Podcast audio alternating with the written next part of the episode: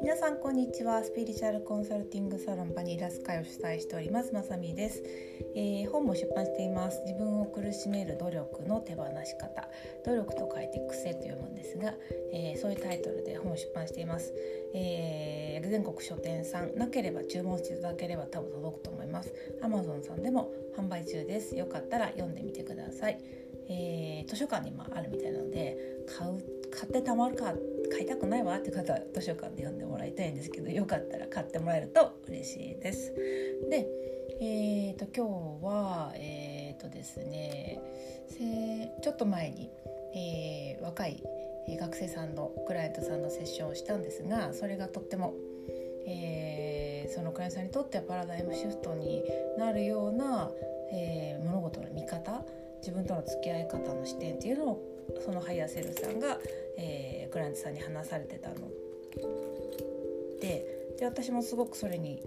こうハッとさせられたり私自身も長いことかかってそのパラダイムシフトを自分自身の中で経験していることなので私はねもっともっと年いってからなんですけどあすごく共感できたし分かるなっていうふうに思えたし汎用性も高いというか共感する方もあ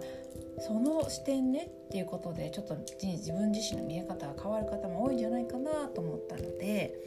えー、シェアをさせていただきたいと思います。いつもの通り個人情報がわからないように少し、えー、設定を変えたり、えー、放送時に関係ないところ微妙にあの変えたりしながらお話ししますので、えそこだけはご了承ください。でクレントさんはですね大学1年生かな？あれ1年生かな？です。でま、問題が結構あってそれは体健康面で起立性調節障害がとってもひどいあの起立性調節障害最近多いですよね。えー、各有私もですねこの年代では珍しく小学校の時に起立性調節障害っていう診断を受けてるのでそうその時当時は全然そんなの全く、あのー、全くもってそういう昭和ですからあの全然認識がなくてただのなんかこうグダグダしてる朝が苦手な子みたいな、感じに扱われた人も多かったんじゃないかと思うんですけどたまたま私はですねあのぶっ倒れるみたいな感じだったのでこう貧血を起こしやすかったりとか朝が本当にちょっと状態が悪かったりとかなんでこう、まあ、いろんな病院に見てもらってたまたま偶然、えー、今思うと先進的なんですが熱心にそういうことを研究されてる先生に会って調節起立性調節障害っていうことで、えー、お話をされたんですので、えー、私自身はねあのすごく彼の症状私よりもずっとずっとひどかったですがクランチさんの症状をとっても理解できるところあるなと思いながらあ分かる分かる。私よりもひどいな。全然ひどいな。大変だなって思いながら聞いてたんですけども、えーと、その自律性調節障害でちょっとほとんど学校に行けない状態とか朝起きれない状態とか横を立てない状態とかが続く状態で大学受験をしてなので、まあ、ほとんど学校に行けない状態で大学受験をされてなんだけども超ウルトラスーパー名門、えー、誰もが知るあの偏差値、まあ、ちょっと上位もう1%ぐらいの日本でですね学校にストレートで入学されるような優秀な、ね、方ですあのクライアントさんですけど大学入ってさあってなって、えー、東京に来たんだけれどもえっ、ー、とやっぱり朝起きれないだったり自律性調あの調節機能性調節障害の症状がすごく激しく出てしまって学校に行けない状態で、まあ、そうなってくるとね精神的にも未来ってこれ大丈夫なのかなってあのやっぱりすごく僕やっていけるんだろうかっていう気持ちになったりとかもしますし、まあ、大学入って新しい生活始まったのに自分はずっと家にいるっていうことでいろいろ不安なことも終わりになったんじゃないかってていう状態でいらっしゃったんですけども、うんと、セッションで言われてたことがですね、えーと、まず、まあ、もちろん体の扱い方を覚えなきゃいけないよっていうところであの、まあ、もちろんその話はするんですけどその前に体とは別にこう自分体にやっぱり気持ちが行き過ぎているのは確かに、まあ、で問題が発生しているところに人は注目しますからいきけれどもただ魂は魂で別に自分自身の特徴があるから体に気持ちを向けすぎないでちゃんと魂には目を向けて自分の魂はこういうことを従っているこういう特徴があるっていうのを、えー、認識した上でさあこの魂の特徴を発揮していくためにどうやって体と付き合うかっていうことを体と体をどうしようかじゃなくて自分自身を発揮するために、えーと、体とどうやって付き合っていくか体にどう協力してもらうかっていう視点を持ってねっていうふうに言われていたのでまず魂がどんな特徴かっていう話を結構されたんですね。で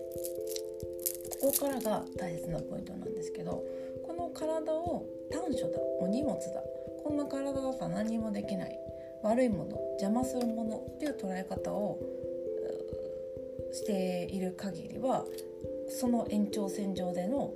えー、想像しかできないのでこれを荷物体短所体短所を捉えずに、えー、まあ、長所もあれば短所もある。短所もあれば長所もあるなのでこの敏感な体からだからこその何かがある。で今は長所とまでは捉えなくてもいいけど、まあ、いずれそうなったらいいんですが悪いもの自分を邪魔するものではなくて理解さえすれば自分にとってかけがえのないパートナーになりうるものとして向き合うことで想像していく世界線がガラッと変わるよってことでした。なので要は自分自身が一番の体の理解者になりそして体の味方になることで体自体が、えー、自分と調和をして自分として一番の楽しい経験をしていくっていうチームのメンバーとして活躍できるようなに指導していく、まあ、見守りつつ指導していくそのためには理解していくっていうスタンスを取んなさいよっていうふうに言われていてそうすると作る未来が全然変わってくるしまず自分自身がその体を理解し味方であることを決めそしてこの体と共に自分にとって自分だからこそ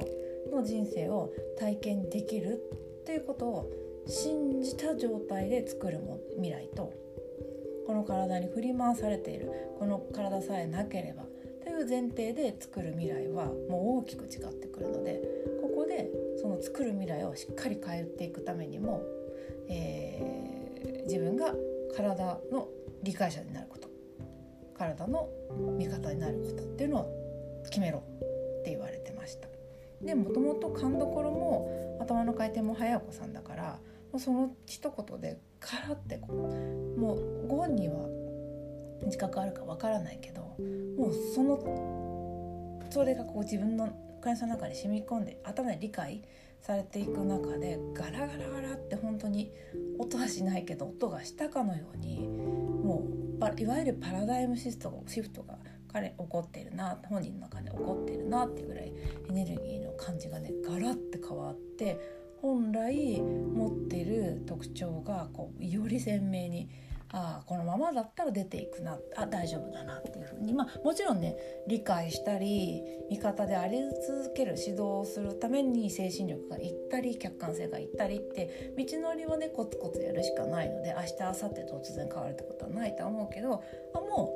うあの根本的な部分でガチャンとこう線路線を変更したから大丈夫だなっていうふうに感じました。これはすっごい私自身も経験があって私は割と敏感な体をしていて結構体のことで悩むことが多かったんで20代の頃は本当に体にお金もかけてたし知識もとってもお勉強もしたしえーと、なんだろうな20代とは思えないぐらいお金を使ったんですね。有機本当に有機の農業の無農薬のお野菜取って料理もこだわってそして整体なんかもうびっくりするぐらいの金額で整体やいろんな体を整えるためのものを行ったりいいと言われたらあっち行ってこっち行ってしてたんですけど一向に良くならなくって。ただ一番大きかったのがえっ、ー、と30代半ばぐらいで一回がんになってただそれでもやっぱり分かりきってないところがあってで何が分かってなかったかっていうとうんと私の欲私自身がやりたいと思うことの邪魔をしないような体。私自体がやりたいことをやるために使う道具をみたいなうんような気持ちがちょっとどこかにあって。理解者とか味方であろうという感覚というよりはどうやってこれをオーガナイズするかどうやって支配するかに近い気持ちかなあの制するかこの体を制するかっていう気持ちになっていたんだなっていうふうに今となっては思うんですけどどちらかというと敵対するものとして私を邪魔してくるものを私が制するで体と向き合っていたので、まあ、うまくいかなかったところがあったんだなっていうところにほっと気づいたのが30代ほんと半ばとか。でそこから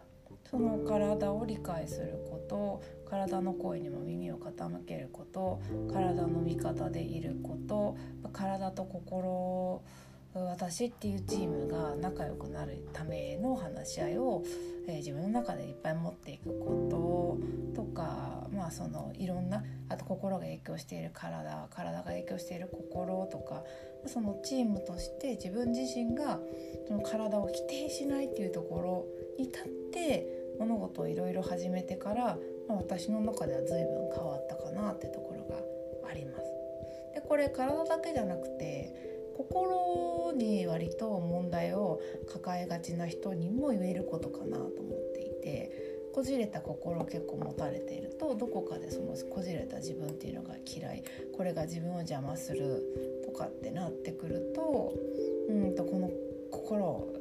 制覇してやろうだったりとか、ままま、もしくはもうこう降参しちゃってもう諦めちゃう私病気だからとか私心が複雑だからってなってしまうみたいなこう戦うか降参するかっていう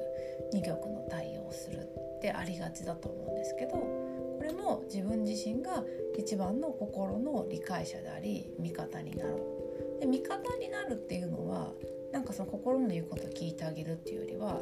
この心が一番ハッピーな状態になるために保護者の視点で客観的に指導し続けるっていうことが必要になる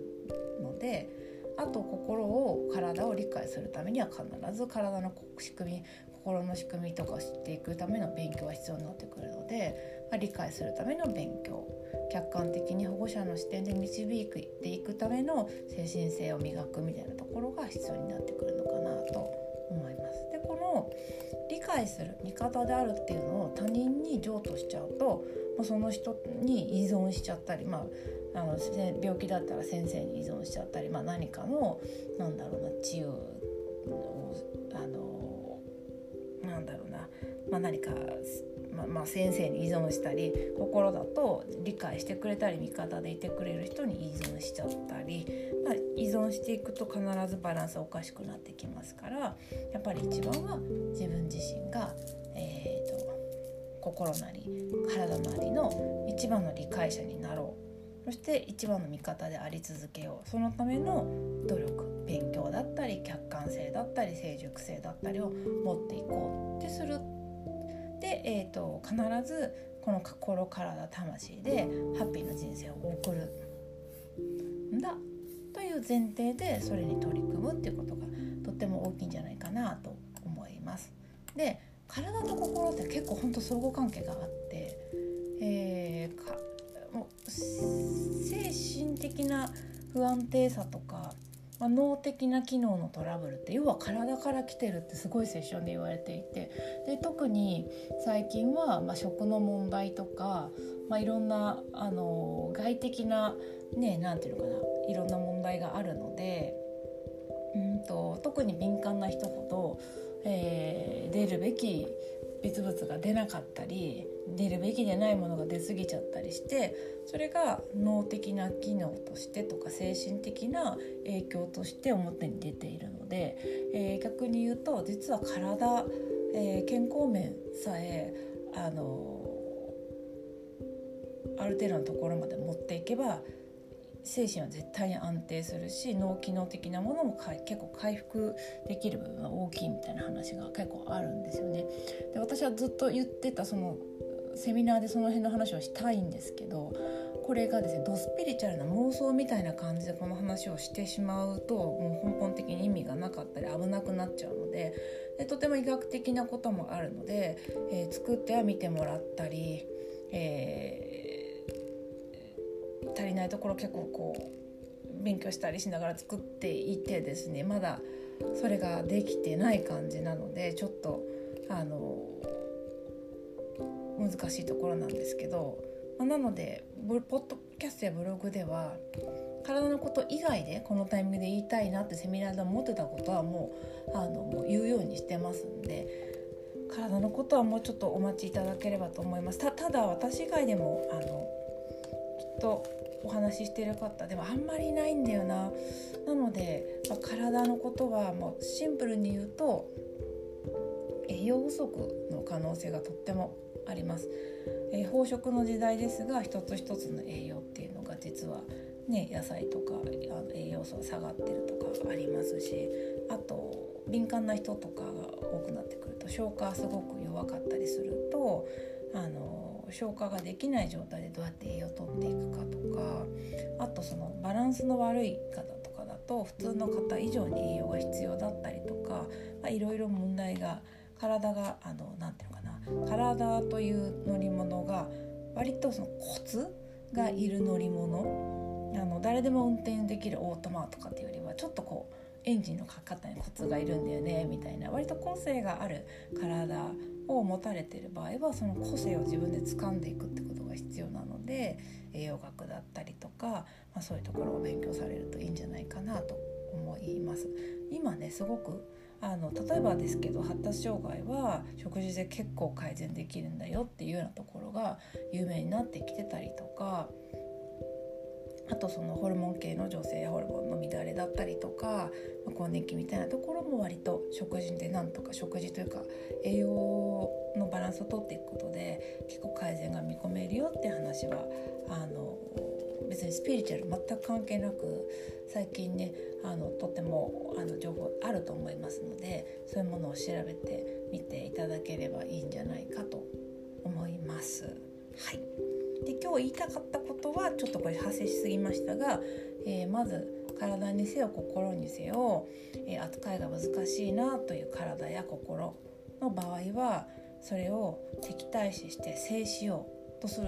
もしくはもうお手上げってして、えー、もう降参状態で、えー、体や心が暴走していくままにしておくのではなくて、えー、体心魂のチームとして、えとってもハッピーな経験を、え想像していくために、えチームとして心のもしくは体の一番の理解者であり味方になるんだと。でその上でその、え味方になっていく理解していくっていう行動も含めて楽しんでいくんだその上で必ずこのチームだったからこそ、えー、体験できることっていうのが確実絶対にあるからそれを楽しむんだという前提で、えー、人生を作っていくっていう風に変えていく、えー、パラダイムシフトを自分の中で起こしていく。敵だと思ってたものは実は一番の味方であって理解すべきものであって理解して味方でい続ければ必ず、えーと、最高のチームメンバーになるよみたいなところが伝わったらいいなと思ってこの話をシェアいたしました。はいでは今日はこの辺でおしまいにしますとっても暑いですので皆さん水分補給だったりとか太陽はねとっても恵みもありますが体力的な消耗もね太陽光に当たっちゃって激しくなっちゃいますからちょっと活動量を調整したりして楽しいあの夏をお過ごしください。それでは失礼します。